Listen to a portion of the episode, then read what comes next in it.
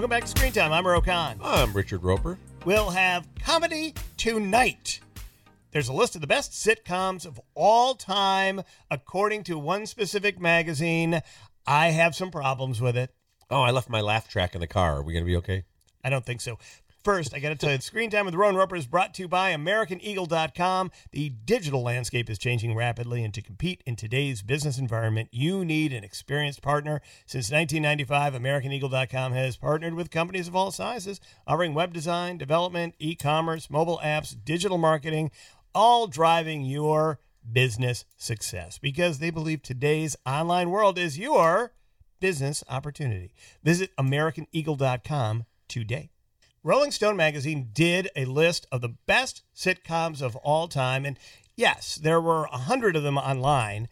I agree with about 30 of them. Well, let me give the the fine listeners to uh, Screen Time the top ten. How about that? Okay, okay. They went with The Simpsons at number one, followed by Cheers, Seinfeld, All in the Family, MASH, The Mary Tyler Moore Show, The Honeymooners, Parks and Recreation at number nine, and then The Larry Sanders Show at number ten. Uh, throughout this list, there were a lot of old school.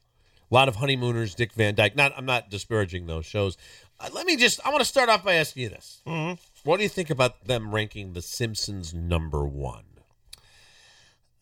It, well, it's fair because The Simpsons, you know, does have 10,000 episodes It's now. amazing, yeah. The writing has never changed. Obviously, it's all voice actors, but they've stayed together through all of this. Uh, the animation was intentionally uh, cheap and easy because they needed to turn the thing around quickly, Right. which was their trick by having the animation done offshore. I- It, it is it, it, it's certainly one of the great cultural and artistic phenomena of the last 50 years. Yes. No question about it. Because it, and I say 50 years because it's been on the air for more than 30. Yeah, 1989. Uh, you know, I, I'll say this: I was never the hugest fan of animated television. I, you know, growing up, I was not a cartoon kid, I, I, and I know that you know it's part of the fabric of everybody's childhood and all that shit.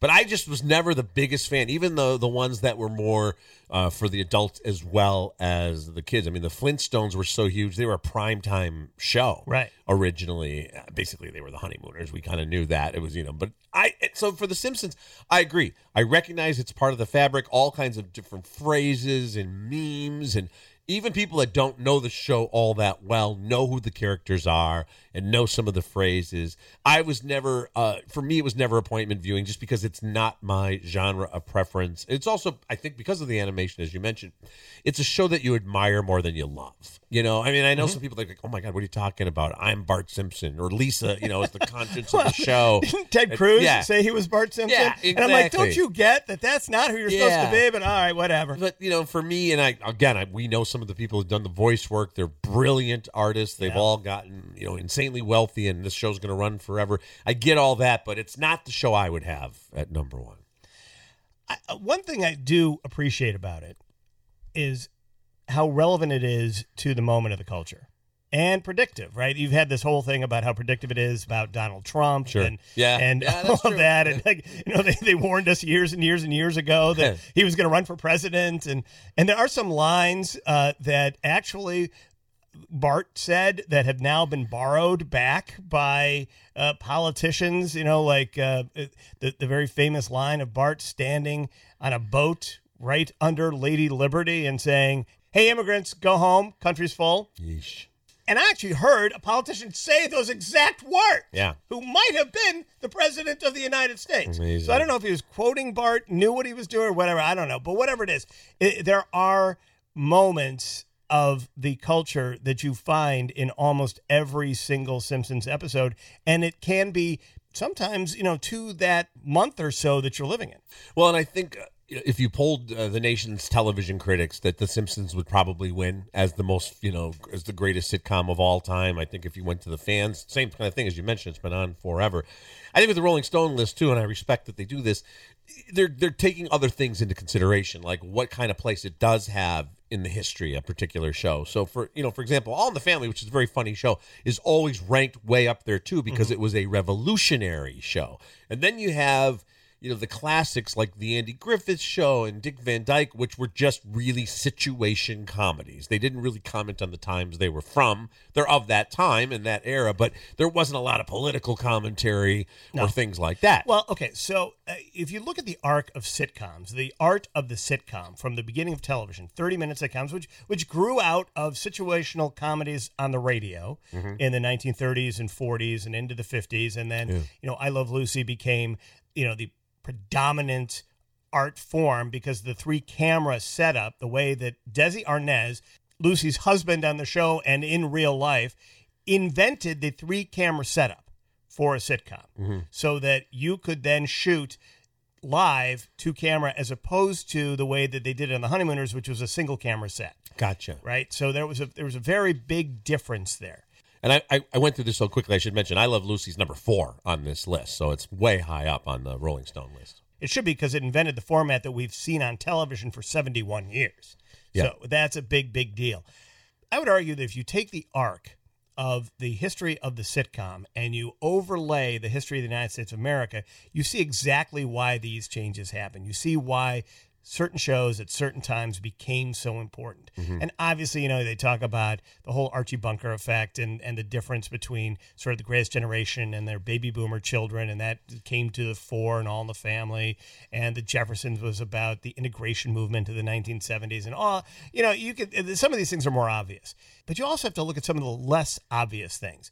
For example, Get Smart is a show that ran concurrently with FBI, the Efrem Zimbalist Jr. Right. thing, right? So you had these shows that were all about, you know, whether it was Adam 12 or FBI or all those like uh, pro law enforcement kind of Right. shows that Dragnet. showed, uh, right, everybody kind of doing the right thing. Yeah. There was a moment where the culture was starting to worry about authority in the 1960s. Right. Right. You had the student movement, you had Kent State, which we talked about a couple of weeks ago.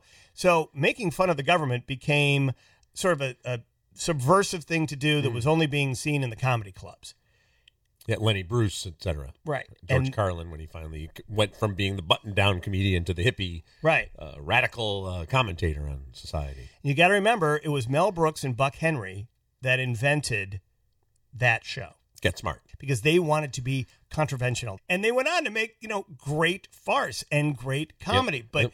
shows like that were an answer to all the cop shows. And then you had the military shows. You had the, the shows like, you know, Gomer Pyle, USMC, no mention whatsoever of the Vietnam War that was going on. bizarre. Then you had Hogan's Heroes, which was a bit of a commentary on that because it was about hip, cool guys who were Americans, but they weren't in a war. They were prisoners of war. And it was successful because it wanted to play on the daring do of of American military, but also in that kind of Kelly's Heroes kind of way, Yeah. which is your kind of countercultural all at the same time. And then you end up with MASH, which, you know, it totally rips the band-aid off. Yeah, which was set in the Korean War, but was clearly about the Vietnam War. And you, you mentioned Hogan's Heroes, of course, had you know no connection to reality, but of course the Germans were the you know the butt of every joke. The idiot Sergeant Schultz and Colonel Klink, Right. and there was even a Nazi character that would come in that the German officers were afraid of, but he was always made to look the fool. And I'll never forget this because I, I I might have mentioned this before, but a friend of mine, his father was a POW in World War II for three years, and he loved Hogan's Heroes. Because I always thought it was odd that he would want to watch that, but he loved it because it, you know for him it was whatever. It had nothing to do with his experiences, but maybe he just found it to be a release. Uh, I think with this list too, with Rolling Stone, uh, you know, you see shows like Atlanta. Uh, shows that probably will climb up the ladder that are today's time, modern, you know, commentary. And it's so it's a little bit when you see the honeymooners, it's sort of like you're comparing Babe Ruth to Michael Jordan. You know, different eras, different types of shows. Uh, it, it's hard to argue with most of the sitcoms on this list, although apparently you are. You have a problem with some of them. Uh, and I, you know, there are a few where I'm just like, I just never was a fan of certain shows, or you know, there's only so much time. It's always Sunny in Philadelphia is a show that has a huge uh, cult following, I guess you could say. I mean, it's been on for so long, better than a cult following. I just never got into it. Now, it's a great cast. It seems like it's a cool premise. I just have never found the time. I, I could go back and start watching that. It'd be brand new to me. Well, there isn't anything on this list that I've seen that I don't like or respect. But loving is a different They don't have like Charles in Charge on here, Thank God. right? Or Joanie loves Chachi. wow. You really hate Scott Baio, No, don't you? I don't even know why I mentioned those two. Although he is great as Bob Loblaw Ooh. in Arrested Development. Might be a show that we'll talk about uh, coming up right now. Do you want to? Do you have your list? I do. My All list right. of top five. Let me hear your top five. My top five in five to one Okay. are Veep, Seinfeld, Friends, Arrested Development, and Curb Your Enthusiasm. See?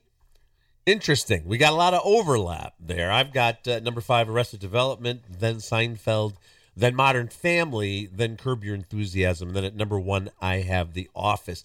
Now, when I put my list together, I wasn't looking at all of the factors that you might, like Rolling Stone might have looked at, like as in terms of like what kind of role it had, reflecting the zeitgeist, or you know, was it a pioneering Yeah, show? Too much These like are the five fucking best shows that I watch the most. that the, re- the repeatability factor. If you said to me, you can only watch five shows for Yeah. the rest of your life, and and a lot of it does have to do with, do you want to watch it another time, a second time, a third time? And to me, Yeah. that's why I had The Office at number one, which is which was one of those shows that really struggled even longer than Seinfeld did before becoming a hit. Was never a number one hit. No. Uh, but has become one of the most popular shows in the history of syndication. I struggle with not putting that in Yeah. my own list. And it's because I haven't seen all the seasons. I never really adopted to it. And now I'm starting to watch it and Parks and Rec as comfort television because I watched Yeah. Friends Parks forever yeah. as comfort television, just, you know, to go to sleep at night. And that's what a lot of people do. Like, you know, you sit around, you surf Netflix and Yep. all the rest of those over the tops, and then you just land on stuff that you've already been doing. Yep. But eh, you know, Arrested Development is like a, a relatively new passion for me because my daughter had been trying to tell me about it for years and was like, "Oh, Dad, you're gonna love this. You're gonna love this. You're gonna love this." And I just didn't watch it until the last year, and I'm like, "Oh my God, how did I miss this?" it's incredible all the different layers and I, you and I've talked about this. The fat, one of the fascinating things to me is uh, two of the early pioneers on the show were Joe and Anthony Russo, who have gone on to direct, you know, the giant, the biggest of the Avengers movies. Right. And that, you know, that's where they got their start, their, Yeah. or their, at least their first, you know, huge success. Uh, and Curb Your Enthusiasm is, is incredible because you, we both have it, you know, very high on our list. And Seinfeld was so great, but it's amazing that Larry David was able to take, you know, the Larry David character who was the inspiration for George, and he was obviously the co-creator of Seinfeld. And I think in some ways, even though Jerry's name is on it, it's about Jerry Seinfeld. It's really even more Larry David's worldview than even Jerry Seinfeld's. And it's amazing that he was able to do a show that has been on for about 20 years because he skips seasons right from time to time and is maybe better. And and the arcs he does and i know people say oh it's just improvised. It's not you know there's an outline and they go off it but same kind of thing. There's so many callbacks and so many you know things you'll get if you've watched it from the start and characters who come back and situations that you're like how is he going to do this and how is he going to get lin manuel miranda the, arguably the nicest person in the history of show business. The, you know, the sweetest guy to play like an asshole version of himself.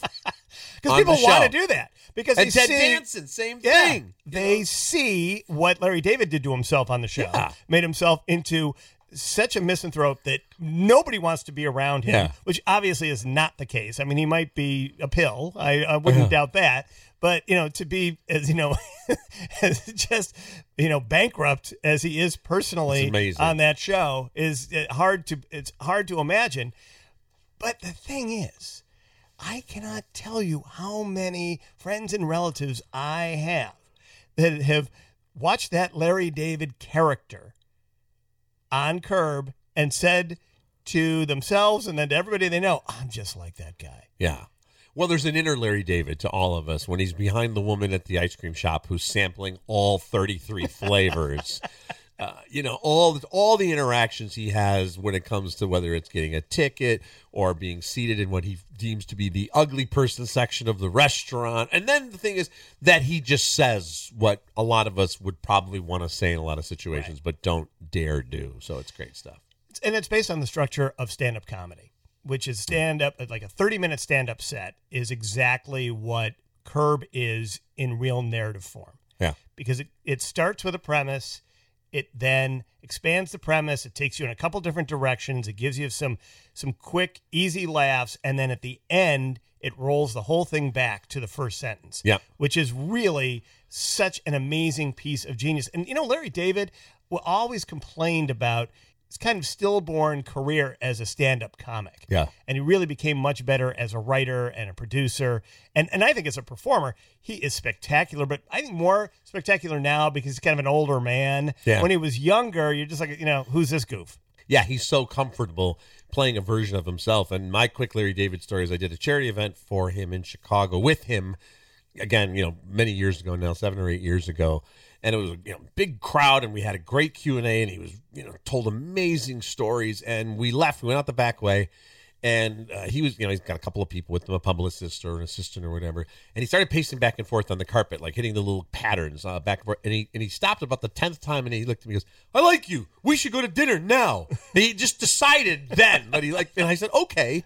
And we ended up going to dinner, and he was amazing at dinner. And and you know, yeah, people wanted to send over bottles of wine and Oh, talk sure. and everything. And he was very very gracious with people, but he just decided at that moment. Yeah. You know, like we had just spent two hours on stage, an hour before that, and they say, "I like you. Let's go to dinner." And I'm like, "Of that's course, Larry is. David. I'll go to dinner with you." That I think that's the, the, truly who that guy is. and and I you know, talk about a mensch. He also puts. You talked about this in Seinfeld. They do this in Curb to the nth degree. Yeah. where they will find stand-up comics. You know, for years I did a radio show in Chicago. You were part of that radio show for a decade. This town has such amazing comedy DNA in it. It's got Second City, it's got Zanies, it's got these amazing comedy clubs and, and improv troupes in which so much talent either starts here. Steve Carell is an excellent example. Sure. You can talk about all these people that came out of Second City, right? Right. Well, when you watch Curb or Seinfeld, you would see these comedians that we would be interviewing on our show every Friday. We do a comedian Yeah, who was coming into Chicago, and sometimes you'd never even heard of these guys. They would pop up then a couple of years later on Seinfeld, and Yeah. then eventually on Curb. Larry David keeps hiring these guys over and over and over again because he knows what it's like to be in those trenches. He knows Yeah. what how difficult that job is. And traveling, you know, you talk about traveling from town to town. These guys, unlike a band in a bus, you know, most of these guys, you know, just get on a plane, sometimes at their own expense, and Yeah. move from comedy club to comedy club to comedy club, working their material, having to deal with hecklers and drunks and all the rest of the stuff that goes on there.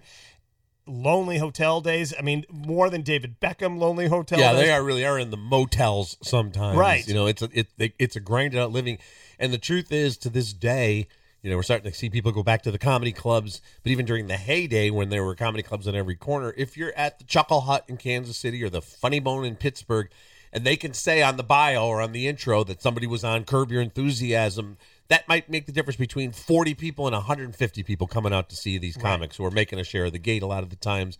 So it's a, it's a pretty big deal. Yeah. So uh, you got to give him all the credit in the world. And that's why I put that at number one because not only is it the funniest and most you got a you got a big laugh out loud in every single episode. Sometimes sometimes a, a bit will happen like I'm laughing about it right now. If you've never seen Curb Your Enthusiasm and you like sort of raunchy comedy, Jeez. there is one episode that is the episode that does everything for you. And if you just just find it, you know, wherever you find it, I think it's on HBO Max now too, right? Isn't it somewhere like that? I don't know. I don't know. We, it just Google it and it's you'll find it. It's Yes. playable. Yes. Beloved Aunt is the name of the episode Wow. Because it does something. It tells you something that you Yeah. probably should have known years and years and years and years and years ago about the word ant that you did not know. Yeah, and you know the amazing thing is when you said there's a certain episode, I thought of about four right off the bat. All right, we'll get to the Thursday three, but first, Portillo's. They are known for their famous Chicago hot dogs with all the freshest and tastiest ingredients right down to the poppy seed bun.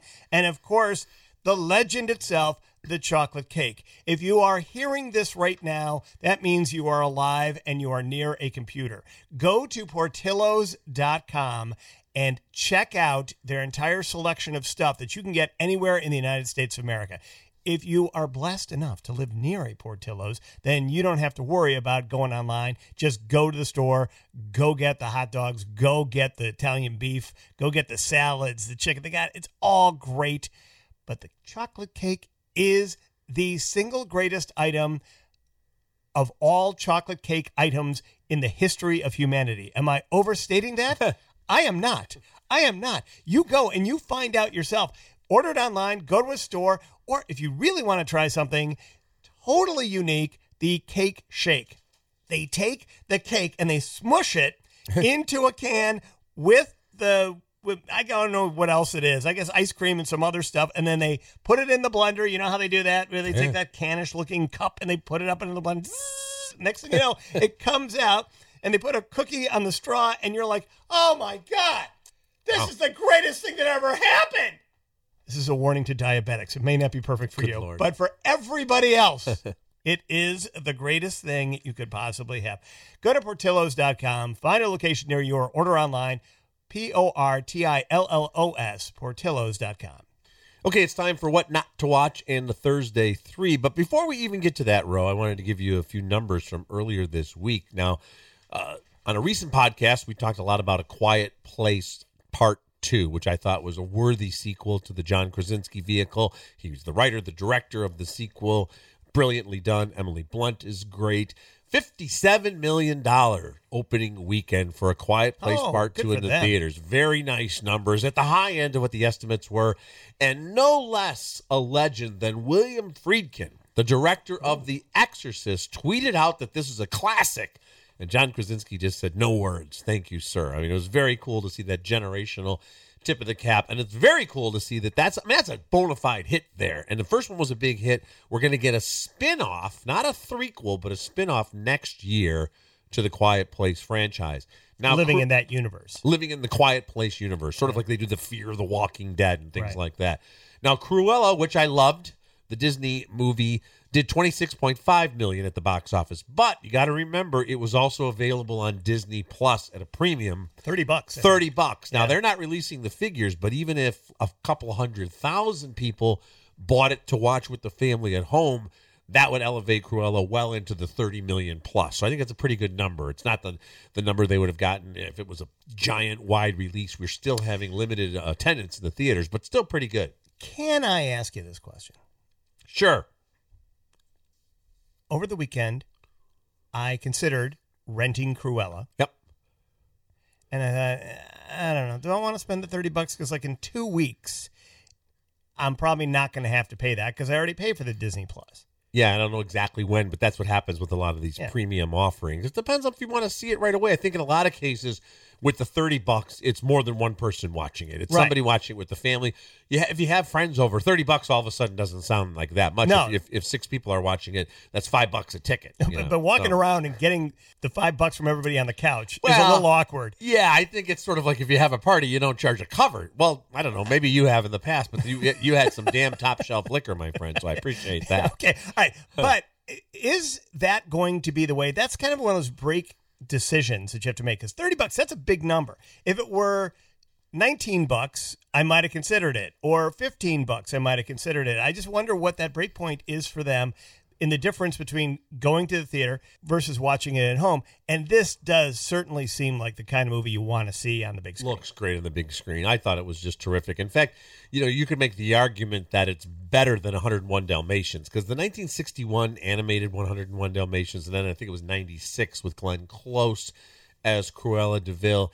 Everybody knows that. Oh, you know, the villain in 101 Dalmatians. Who was the hero? Nobody remembers some jerky guy I don't know that was trying to stop her, and she wanted to make a coat out of 101 Dalmatians. Right. Spoiler alert: they never actually did that. It's a Disney movie. They will kill uh, a parental unit of Bambi, but they're not going to have you know these dog skinned alive. But have you ever heard anybody say, "Oh, my favorite Disney movie is 101 Dalmatians"? It's not up there with The Lion King and Right. all the all the beloved classics. And I thought they did a brilliant job showing us Cruella's origin story. Emma Stone was perfectly cast, great supporting cast.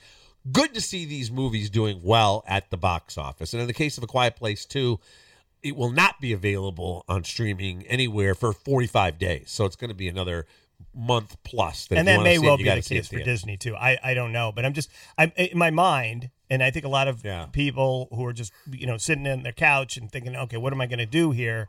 That is a decision, and that is a break point because I'm paying so much already Yeah. to have Disney Plus and Netflix and Hulu and everything HBO and else, everything, and then yeah. I got cable and satellite. I'm a moron.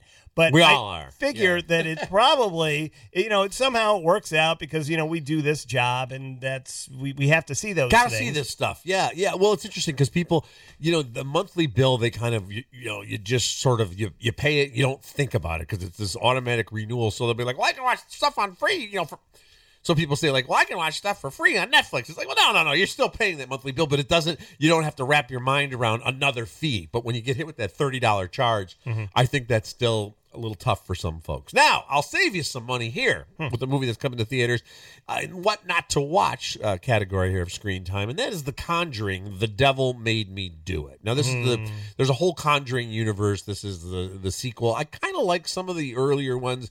Uh, Patrick Wilson and Vera Farmiga play this real life American couple who attained a lot of fame back in the 70s and 80s because they would, uh, you know, they, they kind of got in the exorcism business. So there's always a lot of clips with like Tom Snyder interviewing them, you know, on the Tomorrow Show. And, you know, listen, I, I personally believe in most cases, or maybe even all, when someone is possessed, it's got to do with some sort of physical and mental illness that you mm-hmm. know and people believe it's the devil but you know you pour the holy water on them you say certain things from the bible and sometimes and maybe they buy it. and and they always like to play you the, the videotapes and the audio tapes as if that proves it. So you'll hear some poor child in a lot of cases, or even an older person howling and swearing and contorting their body, and they're like, "That's proof." And I'm like, "Well, I still don't see the devil with the pitchfork."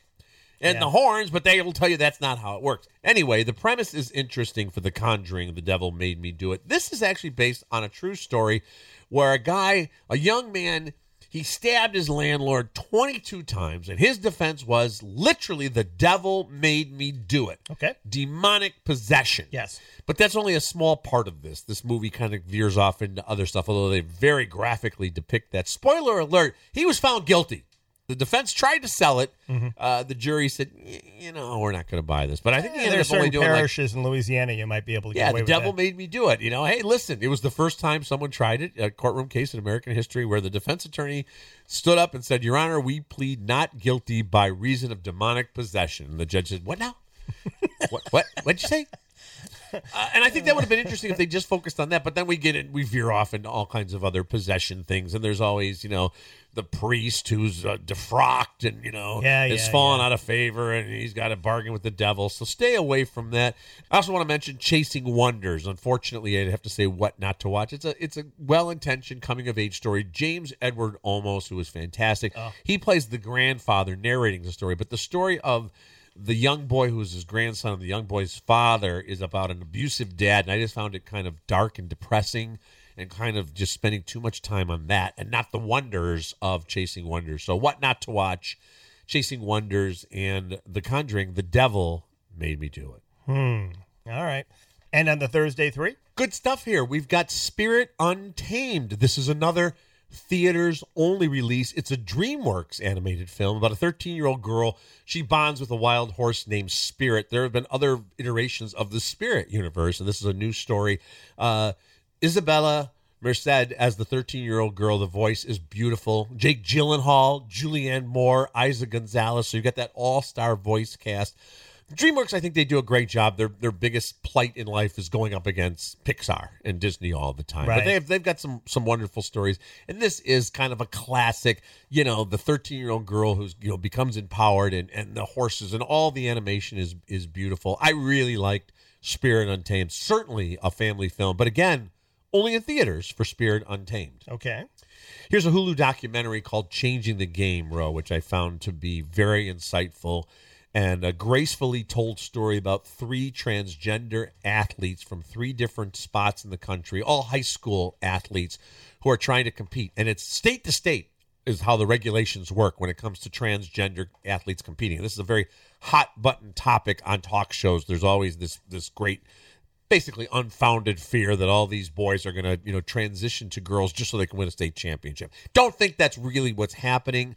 It is fascinating though we meet these three very admirable wonderful teenagers who are trans and want to compete in their gender identity which is not necessarily what their birth certificate says and it depends on the state. The most famous case is mack beggs.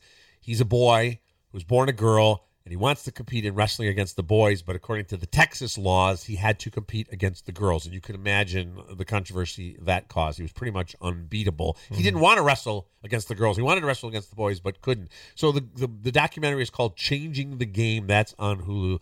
I think it, you know, it, it faces a lot of tough questions head on and tells both sides of the story. It's definitely an advocacy as it should be.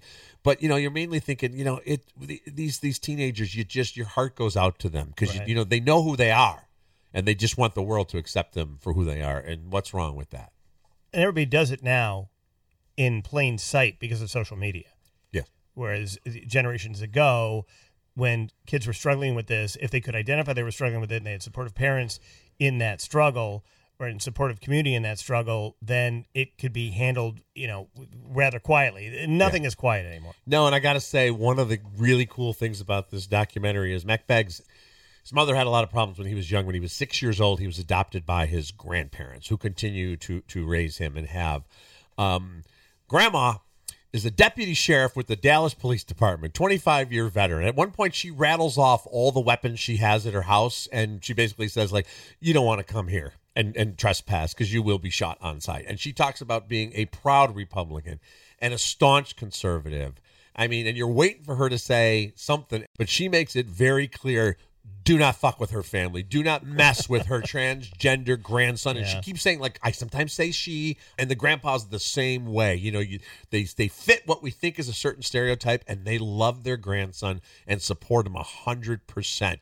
And she's like, Yeah, I know this is contradictory to what a lot of, you know, hardcore conservatives and Republicans say about transgender teens. And she's like, That's my grandson. Yeah. And that's who he is, and I love him. And you just love that grandma for that. And that's what's missing in America anyway empathy. Yeah. Right. It, even if you have really strongly held beliefs, the empathy and the notion to be able to love somebody, even if you disagree with them or you're concerned about them, is something that we've just like again put aside because there are not enough characters to define love on Twitter. Yeah, that's very well said. And then finally, and boy, I tell you, these three that I'm having the Thursday three are all very different offerings. This one is called Lisey's Story. It is an Apple TV Plus limited fictional series. It's based on a Stephen King novel of the same name. And uh, I didn't realize this, Roe, but this is maybe Stephen King's favorite novel. Now, in real life, in 1999, you might recall Stephen King was hit by a distracted driver. He was out for a walk and was really seriously hurt. He was hospitalized for more than a month, you know, just life threatening injuries, finally recovered. When he came home in real life, his wife had rearranged a lot of the things in his home office, had packed some things away. And Stephen King, being Stephen King, thought, this is what my wife will do when I'm dead. You pack things away and you rearrange boxes. So he based the novel, which is now the series. Clive Owen basically plays a Stephen King doppelganger. He's a wildly successful author of horror novels and other books who is attacked uh, and eventually, I don't want to give all the details away, but is dead for much of the story. Julianne Moore plays his wife, Lisey, who does start rearranging the things in the house, but she's also being stalked by a crazed fan. The crazed fan believes there are lots of unpublished works and they need to be brought out there. So, and then there's a lot of supernatural stuff there because Clive Owen's character, the Stephen King doppelganger, he's got some, uh, you know, supernatural things. He's got this very dark past. Amazing performance by Clive Owen playing the author because you usually think of him as more either the villain or the action star. Now he's playing the guy in the Afghan sweater, you know, the cable knit sweater, who's the author, and he's great. Julianne Moore is one of my favorite actresses of all time. She's amazing in this, and her sisters in this limited series are played by the great Joan Allen and the great Jennifer Jason Leigh. So they're just wonderful as these three sisters who have to bond together, sometimes pass into sort of a supernatural world to solve things that are happening in the real world. It's called Lisey's Story, Apple TV Plus. The Roe and Roeper podcast is brought to you by AmericanEagle.com Studios. AmericanEagle.com is a full service digital global agency providing best in class web design, development, hosting, digital marketing services, and so much more. Visit AmericanEagle.com for more information. Screen Time with the Roe and Roeper is produced by Tim Elanius and Renee Nelson. Our music and production director is Brian Altimer. See you next time.